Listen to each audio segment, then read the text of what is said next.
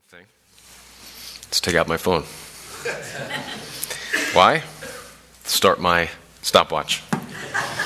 Otherwise, you will miss lunch. And we don't want that. Well, praise God. It truly is a joy to be with you.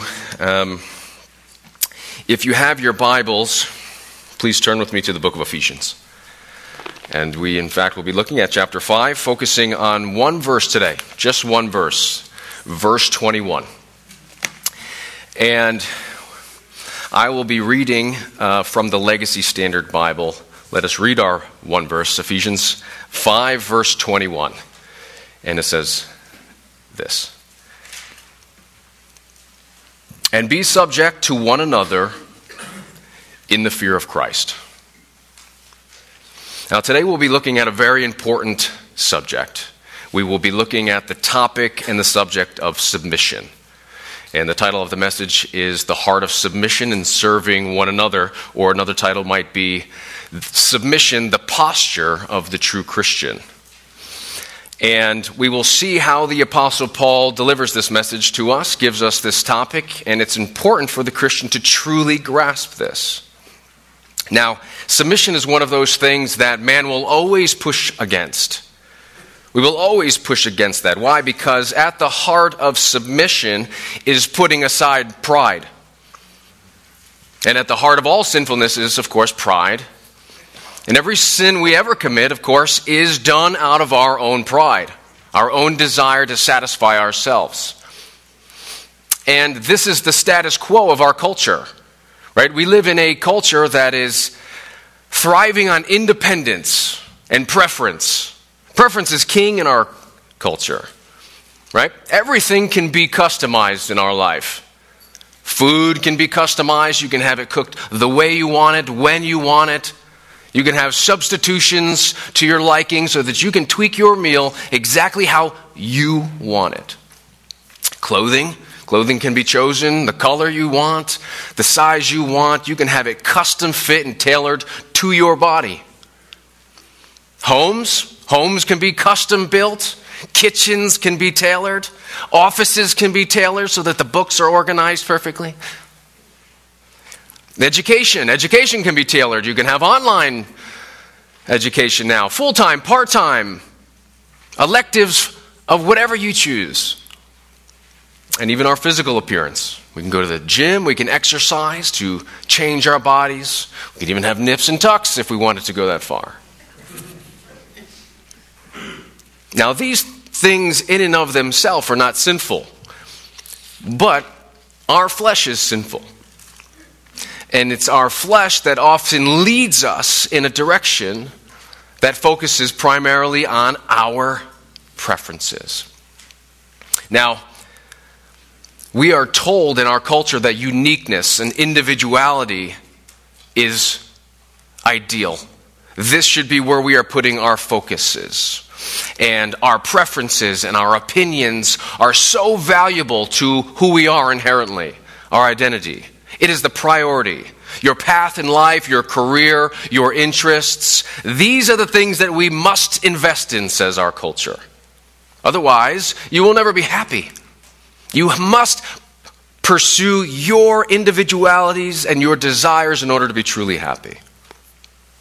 But the Christian has a responsibility to stop there and say, wait a second. The picture that the Bible gives us is a little bit different. And our identity should be firmly based in what the Scripture gives us, should it not?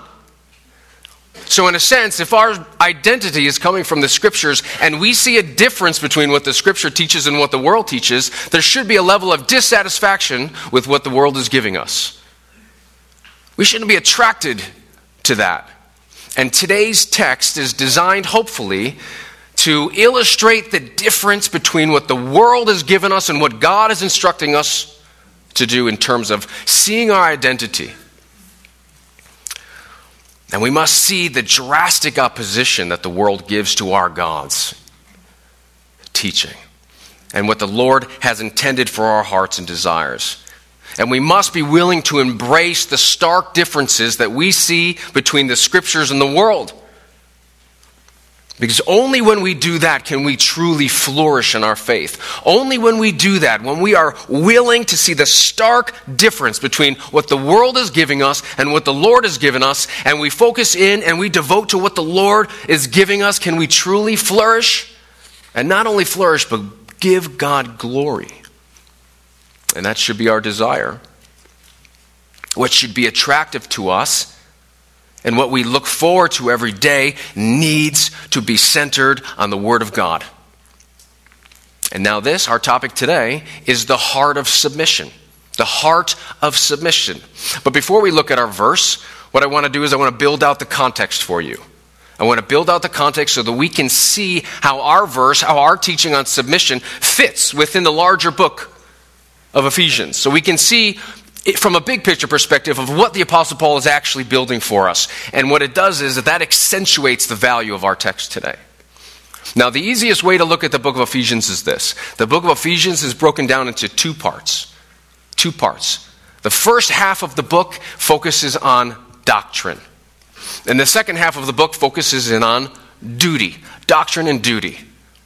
Now, the first half, chapters 1 to 3, we have the Apostle Paul teaching on the magnificent foundational truths of what it is to live the Christian life salvation, redemption, election, eternal security, sanctification, glorification, and unity within the truth. I mean, those are the big hitter topics, building the foundation of what we are as Christians. And we celebrate that. It's an exciting book, and it's full of deep, rich theology that we must know and grasp. But the second half of the book, chapters 4 through 6, we enter into seeing how Paul is now instructing us how to utilize those foundational truths and then live out the Christian life. That's the duty. And duty, in fact, is the best word because living out the scriptures is not an option. We have to hold ourselves to the responsibility to understand if God says it, I am obligated. I have a moral duty to see what the Lord has given me and to live it out. And that's what the second half of the book of Ephesians is. Now, our verse today is located in the second half. We are getting very practical as to how do we live out our Christian faith? How are all of those foundational truths and doctrines designed to affect me and change me? And they should. And Paul starts the second half of the book with the Christian's commission. Turn back just one chapter to chapter 4 and we're going to look at chapter 4, verse 1 as we build the context, as I sort of set this up for our teaching on submission. Chapter 4, verse 1 says this Therefore, I, the prisoner of the Lord, exhort you to walk worthy of the calling with which you have been called. Paul says, therefore, or considering. What does he mean? He says, therefore, or considering all of the magnificent rich, deep, foundational truths that we just saw in the first half of the book, considering all those things, now walk. Now walk. Now, walk simply means living it out. This is your day to day life.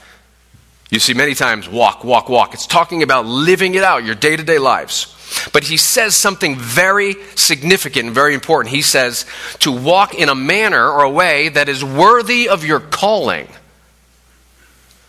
worthy of your calling. You see, the underlying motivation of how we walk, how we go through our lives day to day, the underlying motivation must be equivalent to our calling.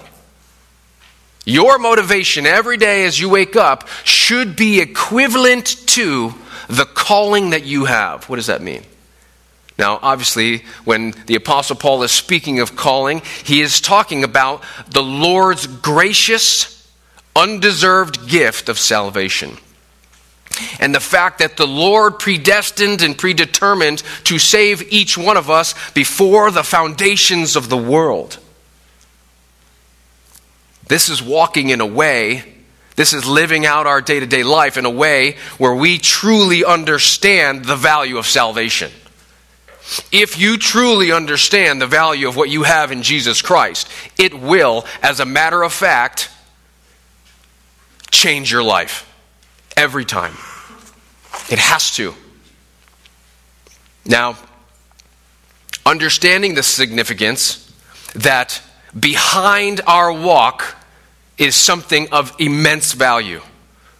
God Himself stepping off His throne in glory, taking on human flesh, and sacrificing Himself, allowing His own creation to kill His earthly body to pay the death penalty that you and I owe.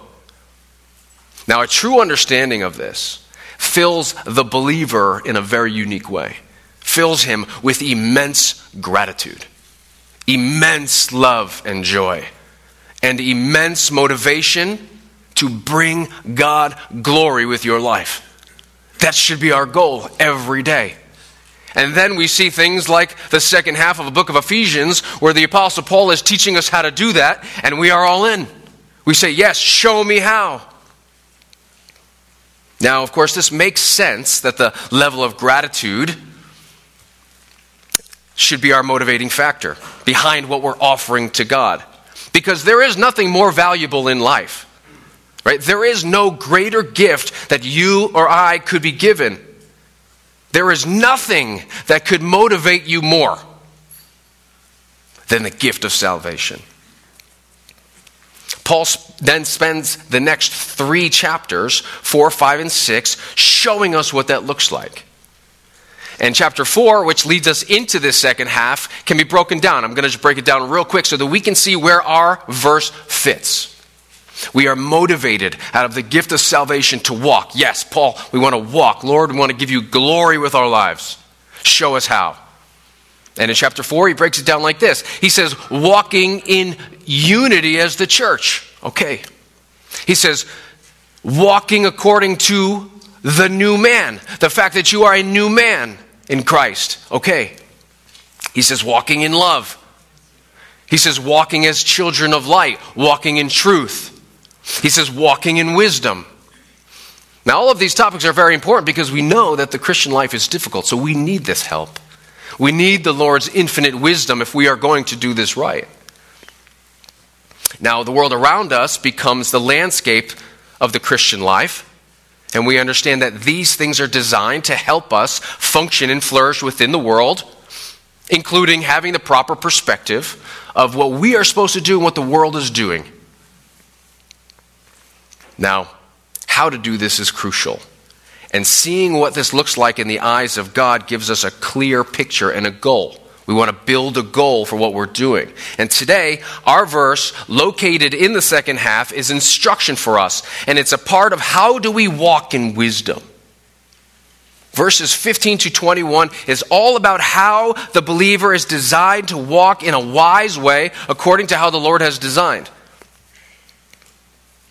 Now, walking in wisdom is also broken down. I'll do it super quick. Walking in wisdom. Verse 15 is purposeful wisdom. Verse 15 says this of chapter 4 Therefore, look carefully how you walk, not as unwise, but as wise. Look carefully. It's very purposeful. We don't just wing the Christian life, we're being very purposeful to seek out the wisdom in the way the Lord wants us to live. Verse 16 tells us and shows us eager wisdom. It says, redeeming the time because the days are evil. This understanding of redeeming the time is an eagerness to take up the time that the Lord has given me so that I can apply wisdom to it. I want to apply, I'm eager to apply wisdom to, the, to what the Lord has given me in my life. Verse 17 is informed wisdom. It says, On account of this, do not be foolish, but understand what the will of the Lord is. You can't be wise, you can't exercise wisdom if you don't know what the will of the Lord is. That's why the scriptures are so valuable to us. It gives us what we need so that we can honor the Lord and we can live in a wise way. Verse 18 to 19 is energized wisdom. It says, And do not get drunk with wine, for this is dissipation, but be filled with the Spirit, speaking to one another in psalms and hymns and spiritual songs, singing and making melody with your heart, energized by the Holy Spirit singing and making songs and melodies with our heart. We are energized by the Holy Spirit. Verse 20 is grateful wisdom, always giving thanks for all things in the name of our Lord Jesus Christ to God, even the Father. Of course, we should be living out gratitude and giving thanks to the Lord. How can we not thank God for something so undeserved?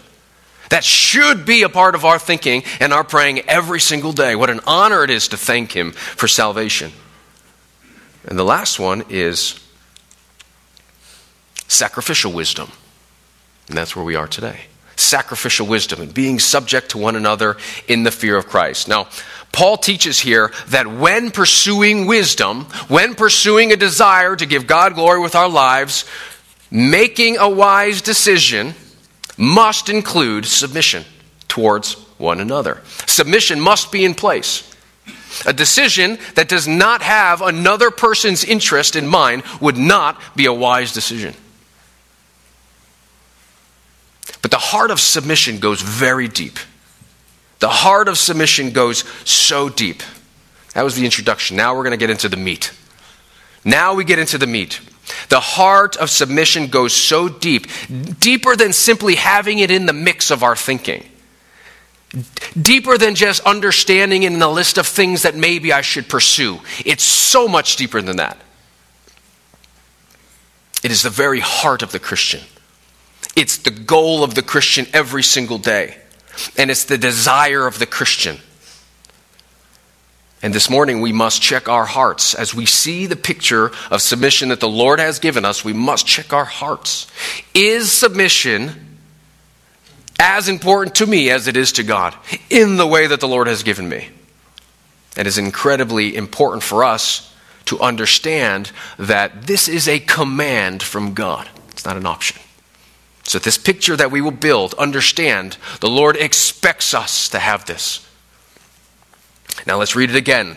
Ephesians chapter 5, verse 21, it says, And being subject to one another in the fear of Christ. The New American Standard Version says, And be subject yourselves to one another in the fear of Christ. The English Standard Version says, Submitting to one another out of reverence for Christ. The New King James Version says, Submitting to one another in the fear of God. Now, our focal word for today is submitting or subjecting. Now, the Greek word for this is hupate, hupate. And it literally means this to order oneself under a leader. To order oneself under a leader. Now, this word in our context should be seen as an active verb. An active verb. This means that we as the believers are purposefully putting ourselves in this position of submission as opposed to being placed in it by someone else or something else. This is us actively doing this. So keep that in mind.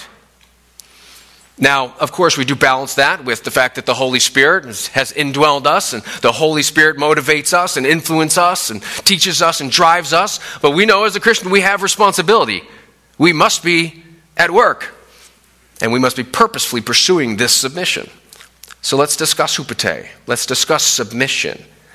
Now, submission is to purposefully place yourself under a leader. That's the essence of what that means.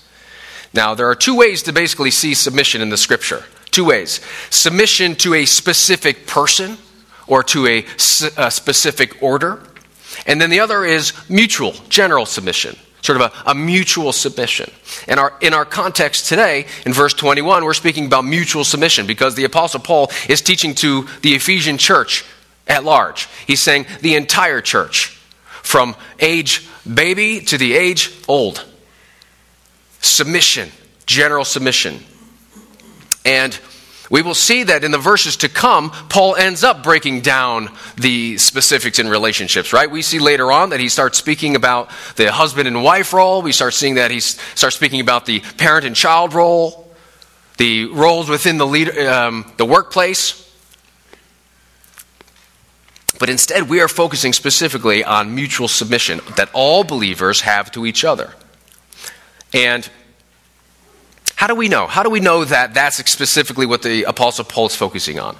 Well, again, he's addressing the whole church and he's instructing the entire church as to how to walk. This is a part of the bigger picture of how you walk as a Christian wisdom. Every believer has that responsibility, and this is included in that, in that instructions. So, how should we understand this submission? What exactly is being submitted to? Who exactly are we, sub- are we submitting to? How are we supposed to place ourselves behind others? Let's sort of see that from a practical way. And a simple way to start is by looking at this as something that is being denied or something that is being given up. Right? The quick answer is I am denying personal preference. When said sort of in light of our definition, it sounds like this I am purposefully placing my preferences behind the preferences of somebody else. That is the most broad, general way that us as the church can submit to each other. Turn with me, if you will, to Philippians chapter 2. Hold your place in Ephesians. We're going to spend some time in Philippians chapter 2, building this picture out. Philippians chapter 2.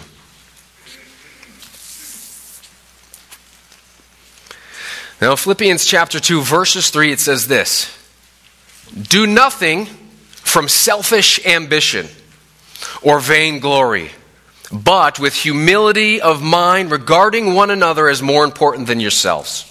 Verse 4 Not merely looking out for your own personal interests, but also for the interests of others. Now, at the core of submission is preferring others. At the core, at the heart of submission is preferring others. But it has a deeper motivation. It says regarding or considering others more important than yourself. And this is where we're going to build upon. Now, this is speaking of a mindset that comes from the heart of the true believer. This is not simply a decision, it's not simply a day to day act.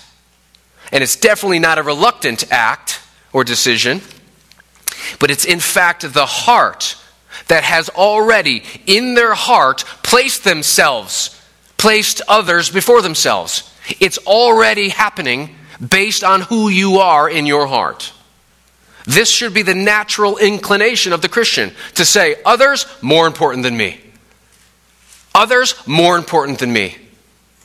Now, this is completely against our culture. This is completely against what we absorb day to day and what we've been brought up in. The idea that just naturally others are more important than me. We live in a me centered world, don't we? And even if there are acts of kindness, let's face it, there seems to be acts of kindness in the world. Even if there are, these acts of kindness are not coming from a heart that sees people inherently as more important than themselves Maybe important, maybe, maybe equally important, but surely not more important. This is unique to the Christian faith. This is unique to the standard that God Almighty has set for his people. Now, for the Christian, the ability to see others as more important than themselves comes from a very important place. Comes from a heart and a place of humility. Humility. A word we should all be very familiar with. Humility. Now, humility is something that all true believers must possess. In fact, it is impossible to have salvation without humility. It is impossible to live the Christian life without humility. Why? Because humility is what positions us positions us what position are you in? Are you in a position of humility? Is this where you live? James chapter 4 verse 6 says this, "But he gives more grace." Therefore it says, God opposes the proud, but he gives grace to the humble. Grace is given to the humble because only in humility is one able to see and admit their utter sinfulness. Only in humility can you see that.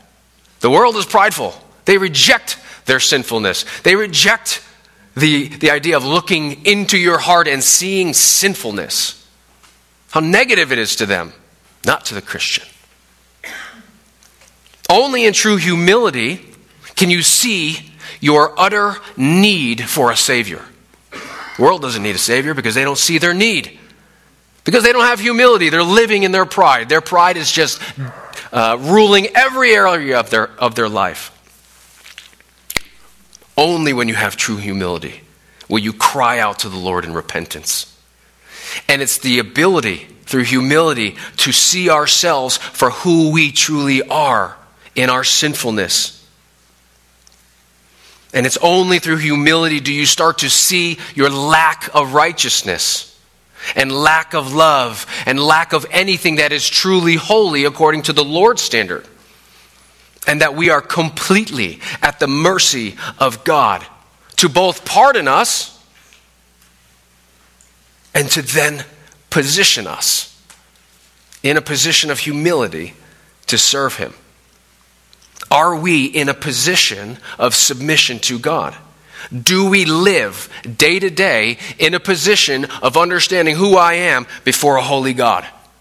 This is not a position that maybe we consider receive salvation and then come out of to go into our lives as boastful, prideful people with all of our skills and abilities.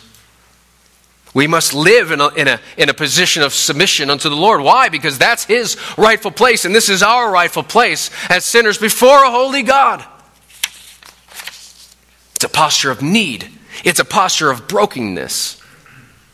Only in this posture do we, through the help of the Holy Spirit, have the ability to be conformed into the image of our Savior and then to live it out.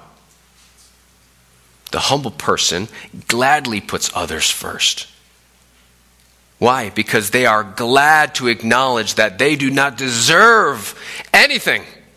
They do not deserve to be preferred. Who am I in the posture before Almighty God at the foot of the cross to say, by the way, my preference, and then come? It's silly when you think of it that way. We don't want to be preferred because we are glad to be in a posture of submission before our Savior Jesus Christ. Because we see the privilege. What a great privilege it is to be purchased by the blood of Christ. What a great privilege it is to be reconciled before our Creator. It is a privilege.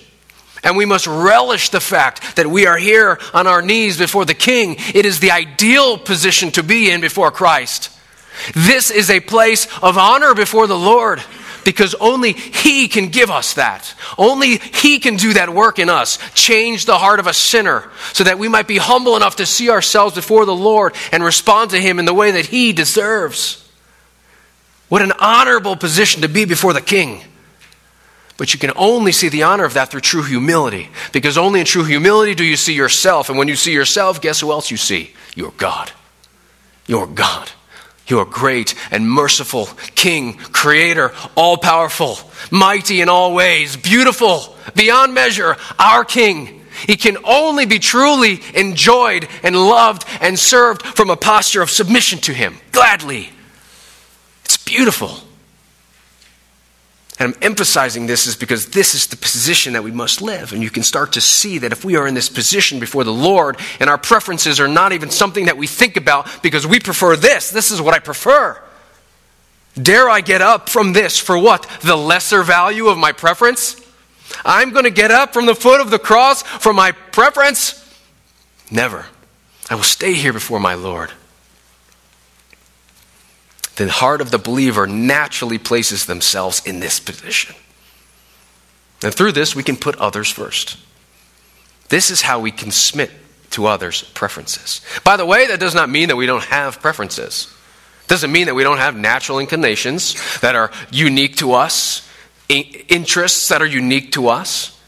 Those things are wonderful. We are wonderfully made in the image of, of God, uniquely organized we all have different favorites, and we should celebrate those things uniquely. But it means that we are not concerned with whether or not we get those things. If you want me to choose, I'll choose. I have a preference that will naturally come out. But I can care less whether or not I get that thing. I don't, don't care. Why? Because I'm not focused on me. My preference is not my concern. Others. Others. Now look at verse 4 of Philippians 2. Verse 4 says this Do not merely look out for your own personal interests, but also for the interests of others. Again, we have interests, we have preferences, and that is completely fine. We are all unique, and those things are great. And believe it or not, the Lord gives us so many opportunities where we simply get to do those things. Right? When it's just you at Starbucks, you get to choose whatever coffee you want.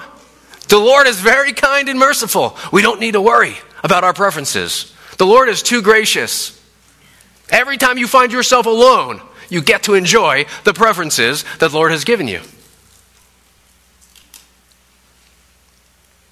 But the heart of the Christian does not need them. He doesn't live for them. And in fact, he must and surely should prefer others. Do you, Christian, have this attitude? Do you see this in your life?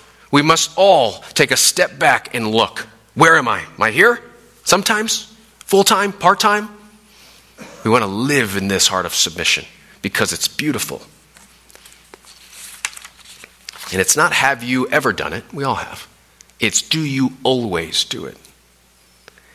Now, why is this important? Paul tells us in verse 5 of Philippians 2, he says this Have this attitude in yourselves, which was also in Jesus Christ, who, as he already existed in the form of God, did not consider equality with God something to be grasped Verse 7 But he emptied himself by taking the form of a bondservant and being born in the likeness of men. Verse 8 And being found in appearance as a man, he humbled himself by becoming obedient to the point of death. Now, we gladly do this. We gladly submit to each other out of the natural position that we should be in because of the example Jesus Christ Himself gave us. That must mean something to us. That can't just be something that we sort of rush through when we're reading the scriptures. Jesus Christ Himself is the example. He did not consider it equality with God, or better yet, as God, something that would hold Him back from giving to others. And not just giving to others, preferring others in that moment. Jesus got up off of his throne, went from being at the front of the line, the very front, and walked to the back. Verse 7 says, be taking the form of a bondservant and being born in the likeness of man. From king to slave. From perfect God into human body, being found in the appearance of man, verse 8. Purposefully, so that he could, as verse 8 says, humble himself. On purpose to do that. God himself. Amazing. To the point of obedience, to the point of death on the cross. To die on the cross so that others could benefit. There is no greater exchange here. Right? There is no greater conversion rate than what we just saw. There is no more significant trade. And this is our pattern. This is our pattern, and this should be our motivation. We put others first gladly because Christ did. We consider others more important than ourselves because Christ did. And we do this in humility because Christ did. But we also need to understand why we should do this. Right? We are not the perfect God who did this, who chose to lay down his perfection we are, in fact, sinners. Acknowledging that we do not deserve our preferences to be met in the first place. That we do not deserve that. Let's be reminded of the parable of the Pharisee and the tax collector in Luke 18. Can turn there if you'd like. Luke 18. This picture helps us, it reminds us of our position of the heart behind our position that puts us in a place for us to equally and e- uh, easily be serving each other. Luke 18, starting in verse 11, it says this The Pharisee stood and began praying this in regard to himself God, I thank you that I am not like other people, swindlers, crooked adulterers, or even like this tax collector. I fast twice a week. I pay tithes of all that I get. But the tax collector, standing some distance away, was even unwilling to raise his eyes towards heaven, but was beating his breast, saying, God, have mercy to me the sinner. I tell you this This man went home justified rather than the other one. For everyone who exalts himself will be humbled, and the one who humbles himself will be exalted. Who went home justified? The proud, boasting Pharisee? No. The tax collector, who surely was a sinner, but was beating his breast out of self inflection and understanding of his sinfulness before a holy God. And just to personalize it and to remove any ideas of, well, I'm not as bad as the Pharisee, which, by the way, immediately places you in the position of the Pharisee. Jesus says, For everyone who exalts himself will be humbled, but the one who humbles himself will be exalted. Everyone, based on whatever unique situation you might be in, requires the same level of humility as that tax collector. Do you have those moments? Have you ever found yourself in prayer before the Lord, just seeing who you are? Lord, I'm sorry for saying sorry again. My goodness, but you're so merciful.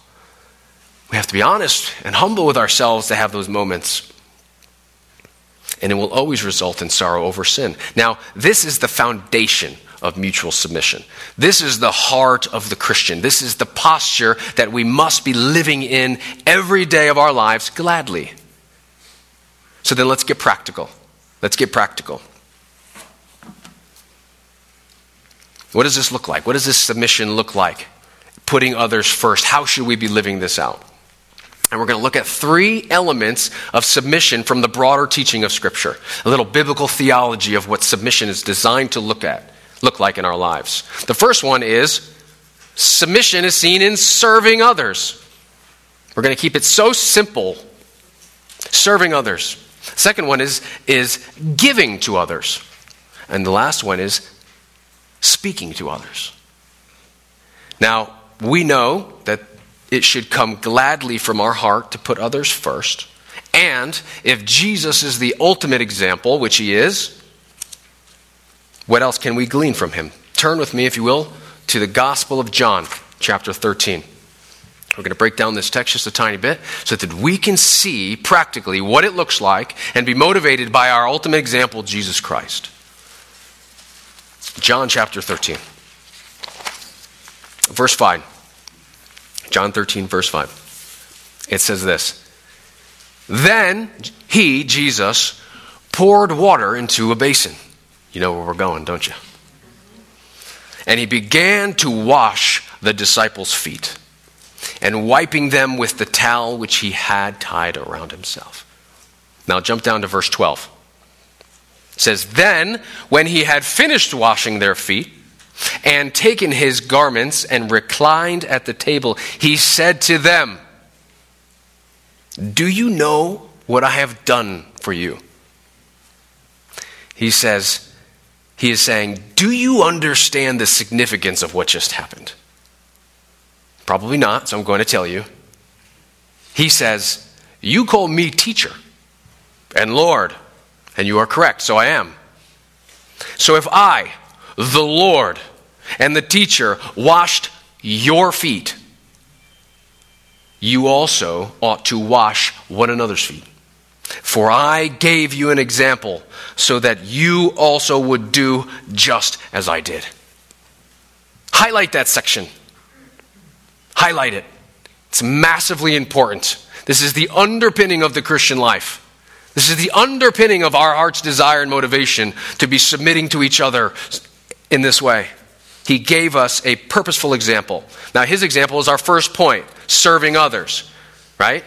He did a service to those disciples, he served them. But he did so in such a way that it covers the entire board of serving options. It's genius. This is just the Lord's infinite wisdom on display. It transcends all hierarchy in relationships.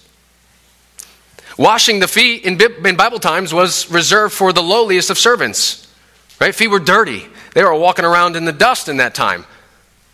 Wasn't like us with brand new shoes and relatively clean socks. These guys were walking around in sandals, in mud and dust. Their feet were dirty, big time. And what's unique is that this job at that time demanded something, two things that are very unique. It demanded a lowering of oneself. It demanded a lowering of oneself, both pridefully and physically, by the way. Physically, as you know, you must lower yourself. You must get down on your knees and wash those feet. But you're putting yourself in a place of submission. And also, you're putting yourself in a place of vulnerability, aren't you? Your head is down. You are unguarded. Your job is simply to serve those feet. That's an amazing picture when you plug in Jesus Christ doing that. On his face, on the ground, washing dirty feet. The creator of all things. Now, Jesus gave us the pattern of how to serve, and the limit is that of the lowliest task. It's where he begins. Now, you and I don't wash feet which means everything in our lives becomes an option for service. Everything. So, the heart of one who's submitting to others should gladly be seeing this as the pattern for our lives and gladly challenge to say, My Savior, if this is what you want me to do, I will do it. And if you, oh God, were willing to do it, I'm doing it. And I want to. I'm excited to do it because this is the position I want to be in before you. We're eager. Consider Romans 12:10. It says this, "Love one another with brotherly affection. Outdo one another in showing honor." Now, the affection that we have towards one another is brotherly, it's relational. When you see in the scriptures talking about brothers, we're talking about believers in the family of Christ. This is the church. It's very intimate, it's very personal. We all share with our brothers and sisters the most valuable possession we have. We share with them. It's a unique relationship. The church is a very unique thing. You do not share with anybody, any relationship, any organization what you share with the family of Jesus Christ. Everything else you share out in the world with other people is insignificant to the nth degree compared to what we share here. We have to have that in our hearts. We have to be living in that realization. And the motivation here, it says to outdo. See how purposeful and how eager to outdo and to strive towards showing this honor to each other. I want to outdo you at uh, following in the pattern of Christ. And it says taking advantage of each opportunity. Taking advantage. When we walk into a room, we should be walking in saying, Who's here and how can I serve? Who's here and who's in need? That's what we should be doing, just analyzing, just looking. No matter where we are, who needs help? What can I do? How can I plug myself into the situation and be of use? Instantly, that should be why, because I live in this. I'm a servant. I live in this humble submission. This is where I reside, and I'm glad to be down here. I'm not going anywhere before my God, and I'm going to follow in the position, the footsteps of my Savior. Whose feet can I wash? Looking around, who's the dirtiest? I'm washing you first. That should be the heart. And it's a beautiful thing. Galatians 5:13 says this, "For you were called to freedom, brothers. Only do not use your freedom as an opportunity for the flesh, but through love serving one another." This is a very interesting verse. Paul tells the Galatians here that the freedom that they have in Jesus Christ the freedom that they have in Jesus Christ is not meant for the flesh or sin. In other words, what our sinful desires would want. He is speaking here in context to the Galatians, them being freed from the requirements of the law and the freedom to rest in what Christ did. They are not earning their salvation.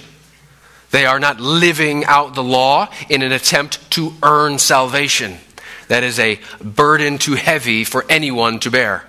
They are living in the freedom of what Christ has done for them. The only thing by which they're saved is salvation through Christ. But that freedom and rest and peace does not license us to sin, okay? The freedom which relies on Christ and that places us where? In a posture of servant becomes a life of commitment to Christ. And Paul says this life looks like this submitting to what would be beneficial to others through love, serving them.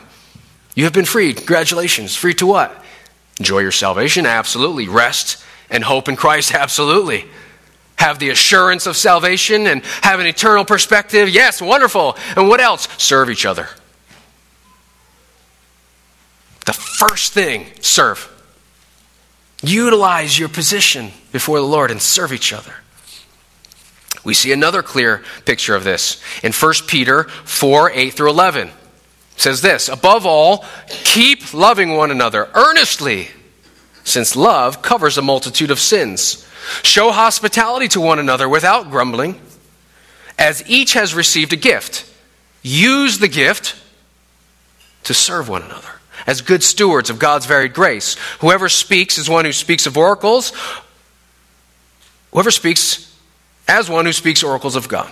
Whoever serves as one who serves by the strength that God supplies, in order that in everything God may be glorified through Jesus Christ. With salvation comes gifts.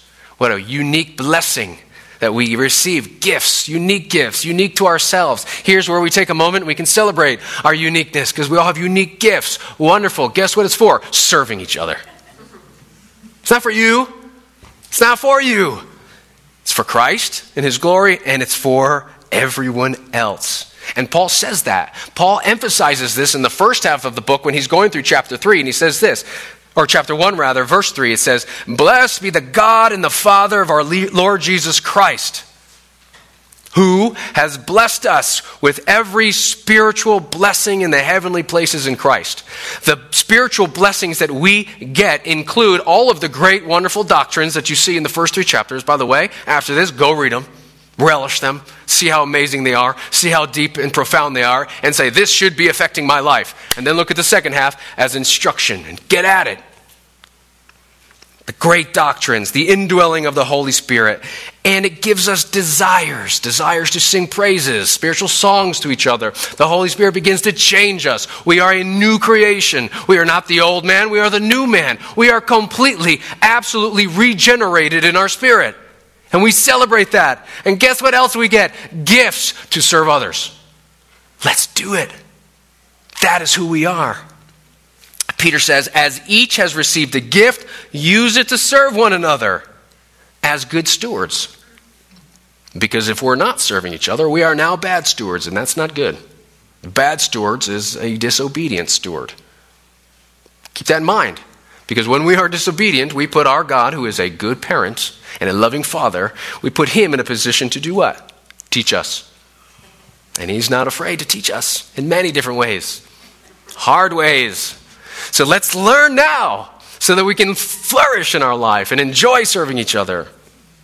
Being a good steward of the gifts that the Holy Spirit provides through our relationship with Christ is our goal. It's designed to search one another. In order that, the scripture says, in order that in everything, in everything, in everything, God may be glorified through Jesus Christ. Now, as servants of Jesus, we should want to glorify God. That should be our ultimate goal. Because if that is our ultimate goal, it requires us to stop and say, in this moment, whatever the moment is, and whatever the situation is, how do I achieve that? How can I bring you glory, the Lord? But we need to be in that mindset. We need to be in this always for us to be always focusing on it. My job is to glorify God, give Him glory.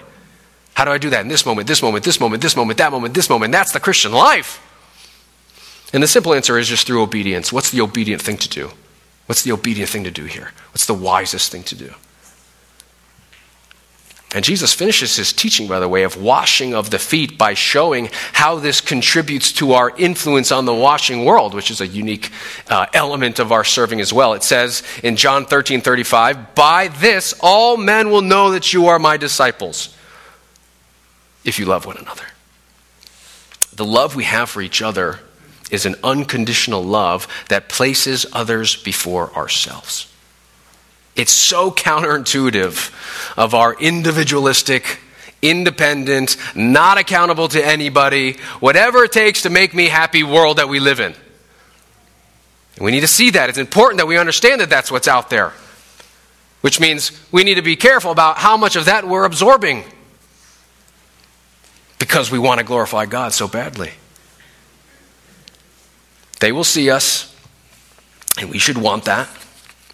We should want that really badly. What is more valuable? What picture of life is more beautiful? What we see out there, what the Lord is designing for us? And we're humbly to put Christ's example first. Now, this obviously makes sense which within, within the, the concept of unity in the church. Chapter 2 of Ephesians, all about unity. That's a, one of the wonderful, magnificent foundational truths that we have this unity in Christ. Right? We're not saved as individuals, we're not saved as lone wolves. We are saved into the body of Christ. The church is essential. The church is important. The church we need. Without the church, we are functioning with one leg. It's that important. And we must hold ourselves accountable to this. We'll move fast. Our second point is this by submitting and preferring others, by giving. Our second point is giving. And we see this, the Apostle Paul builds this in chapter 4 of Ephesians. He says this in chapter 4, verse 28. Hopefully, you had your thumb there. Go right back. See, we're moving fast. Chapter 4, verse 28, it says, He who steals must steal no longer, but rather he must labor, performing with his own hands what is good, so that he will have something to share with one who has need. This new life that Paul talks about, he gives the distinction of the old man, the new man. This life that he talks about walking in involves turning from things of the old man, stealing, having a heart that is greedy. And it's turning to and it's developing in a heart that is willing to work. We are, we are required to work, be men, be strong, right? So that we can work and provide. And why else? So that we can give. So we can give. We serve by giving. You put others first by giving. Who has a need? Who has a need? Acts 20 35 says this In all things I have shown you that by working hard in this way, we must help the weak. And remember the words of the Lord Jesus Christ. The Lord Jesus Christ. He himself said, It is more blessed to give than to receive. Massive truth. that should be easy for me. I'm not worried about my preferences because I'm here, submissive and humble before my Lord. No problem. Giving, giving, giving, giving, giving. Here, Paul is speaking to the Ephesian elders three years after he wrote this letter, reminding them. And the world says, I can't give too much. I got to be careful because I need too many things. We live in a consumer driven culture. Every advertisement trying to sell us something. But the true Christian knows he deserves nothing, and he is eager to serve by giving, giving, giving. And he can do this because, how can he do this? How can he give out of what he has, even when it seems like resources are tight? He can do this because he trusts in his Father to always provide, and he always will, and he always has. It's time we start believing in God's provision and God's love as a father and simply just listening to Him and giving and serving.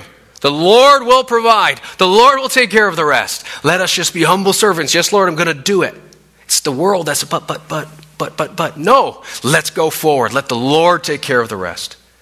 Ephesians 4 says, verse 29, okay, our third point, last point, I'm going to go fast. Preferring others, submitting to others, and our third point, through our speech. Speech, what an interesting one. I bet you didn't think we were going to go down that road. Verse 29 of Ephesians 4 says this Let no unwholesome word proceed from your mouth, but only such a word as is good for edification according to the need of the moment, so that it will give grace to those who hear. Our speech. Have you considered this? This is immensely important. We submit and prefer others by making sure that what we say is designed 100% of the time, always, to edify them. That's it. My goal. I am submitting. I am going to prefer the words that come out of my mouth in every situation. I'm going to make sure, I'm going to submit my potentially sinful preferences or whatever my preferences of speech are, I'm going to submit them to you by making sure whatever I say is going to edify you, build you up, not corrupt. And then it says, fitting to each individual situation. It's designed to give grace. And we have the ability to say whatever we want, and we do, unfortunately. And our culture takes full advantage of expressing ourselves talks ourselves up, it boasts, it brags, it gossips, it lies, it yells, it screams, it manipulates, throws people under the book. But Paul's saying that in our posture of serving others, we reserve that what we are going to say is designed to edify others and please the Lord. Always. It will always be helpful. It will always be kind. It will always be soft. It will always be gentle. It will always be considerate. It will always be considering, hear this, the experience of the other person. Guess what? Yelling is not enjoyable for the person who's listening. It's not. Which means you are selfishly not considering them. You are selfishly not considering them. You are only considering what you want to say based on how you feel in that moment. Sin. That's not submission. We must submit what we're going to say. All you married folks, think about that. That's important. Communication is huge. I'm only going to say something to you that is going to edify you and give you a good experience. Period. Always and forever. Good luck. it's hard. It is hard. Of course it is, because we're still sinners. We, we know that. But nonetheless, that's our goal. And if that's our goal, we can trust that the Lord is what? Going to guide us and help us. If our goal is to give Him glory, always and everything, even the extremely hard things, we can rest assured the Lord's going to help us do that. He wants His glory, He wants to be glorified in our lives. He deserves that glory. He will help you. But that must be your goal. And you'll get there. You can't get anywhere if there's no goal. You don't just show up at places and say, oh, this is exactly where I want it to be. How funny. We have to set goals and be purposeful. That's our speech. And it says according to the moment, which, by the way, requires us. If you're going to speak edifying things according to the moment, it's going to require a very unique level of attention. And here's where I'm a servant paying attention to everyone, looking for opportunities to serve, learning, loving. I know you, you know me, we're brothers and sisters, and I've learned you so that in the moment I can speak to you in a way that is helpful and edifying, and I can serve you this is an all encompassing life of being a servant. It's beautiful. And I'll just close with mentioning our last, the last part of verse 21 of Ephesians 5. It says, Be subject to one another. We see how beautiful that is, coming from the heart of submission, the heart of a humble servant. And it says, In the fear of Christ. In the fear of Christ. The motivation for all of this is the fear of the Lord. The word fear here is a broad term usage, and when it's connected with a causal noun, which is God, we know that it's always referring to reverential awe. Reverential awe is the most beautiful, deep, complicated mix and blend of fear and awe. Fear that the Lord is magnificent, all powerful, in control of all things. My life is in his hands. Do not fear man who can kill the body, but fear God who has our very souls in the palm of his hand. That's big, okay. Take that's big. What? But it's also the awe of knowing who our God is holy, righteous, loving, kind, generous, willing to save me. What? Awe for that. Willing to save me in a way that he did, awe for that. Deserves that. The Christian should be living in our salvation always, and that will motivate us, and that will always remind us of what we should be doing and how we should be living out our faith. So let us commit this to our lives, church. Let us, let us be challenged to live as Christians who are submitting to each other out of our humble heart of submission unto the Lord. Let us dare not come from our amazing position. Don't ever for a second see this position as a disadvantage. It is the greatest of positions. You can be the most successful man in the world with everything to boast about, standing on top of a mountaintop. And guess what? That person is in the worst position of his life. He will stand before a holy God and he will pay for the sins that he has not humbly repented of. So let us stand before our King, gladly enter in in this humble submission unto our Lord, relying on Christ, and hear, Well done, good and faithful servant, where we should be, and then enjoy eternity in heaven. It's amazing.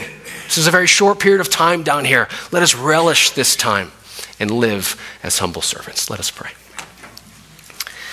Gracious Father, Almighty God, thank you from the bottom of our hearts for saving us, for being willing to send Christ, our Savior, to pay for the great need that we had, to pay for what we owed to you, a death penalty that our serve, our sin deserves.